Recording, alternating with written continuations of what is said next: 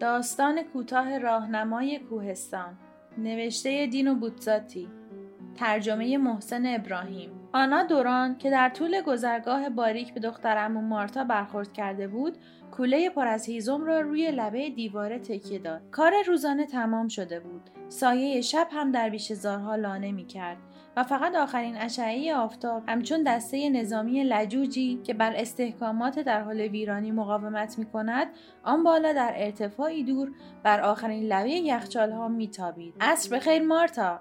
عصر خیر آنا. مدتی که همدیگر رو نمی‌بینیم. آره مدتی میشه. همه خوبن؟ خدا رو شکر همه خوبن. شما چطوری؟ ما هم خدا رو شکر خوبیم. شوهر دنیله هنوز تو شهره؟ آره هنوز تو شهره. فکر می‌کنم آخر نوامبر برگرده. شوهرت کار خوبی داره درسته؟ خب کلا تا وقتی که خدا بهمون سلامتی بده زنده ایم. بگو ببینم شوهرت فرانسوا بازم اون بالا تو کوه راهنماست؟ همیشه زندگیش تو خطره؟ نه بابا می‌دونی دیگه بسه. خدا نکنه. ولی هنوز شوهرت فرانسوا سر حاله؟ معلومه که سر حاله. با اینکه 60 سال داره هنوز میشه گفت جوونه. آره انگار شنیدم که مشتری ها کم شدن. کوهنوردها دیگه مثل اون قدیما نمیان. نه نه شوهرم فرانسوا حتی مشتری های زیادی هم داره.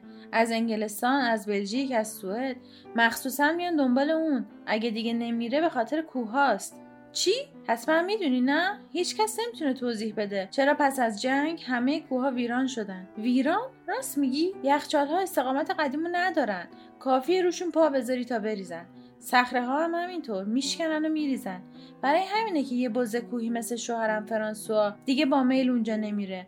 آخه دیگه کی جون خودشو به خطر میندازه؟ آه خلاهای قشنگی بودن. و هیچکس می‌دونی هیچکس اونا رو مثل شوهرم فرانسوا نمیشناخت. اما حالا همش خورد میشن. همش داغونن. برای همینه که دیگه شوهرم فرانسوا اونجا به دو نمیره. دیگه کی به اون یالها اعتماد داره؟ کافیه دستشون بزنی تا بریزن پایین. نه نه دیوونگیه. خب شب بخیر مارتا. شب بخیر آنا. هر دو خمیده زیر کوله بارها راه خانه را از سر گرفتند. در ضمن آفتاب روی آخرین لبه یخچالها فرو خفته بود. اما هنوز ارواح دست نیافتنی خلال پرده شب در مرتفع ترین قلل نور میافشاندند.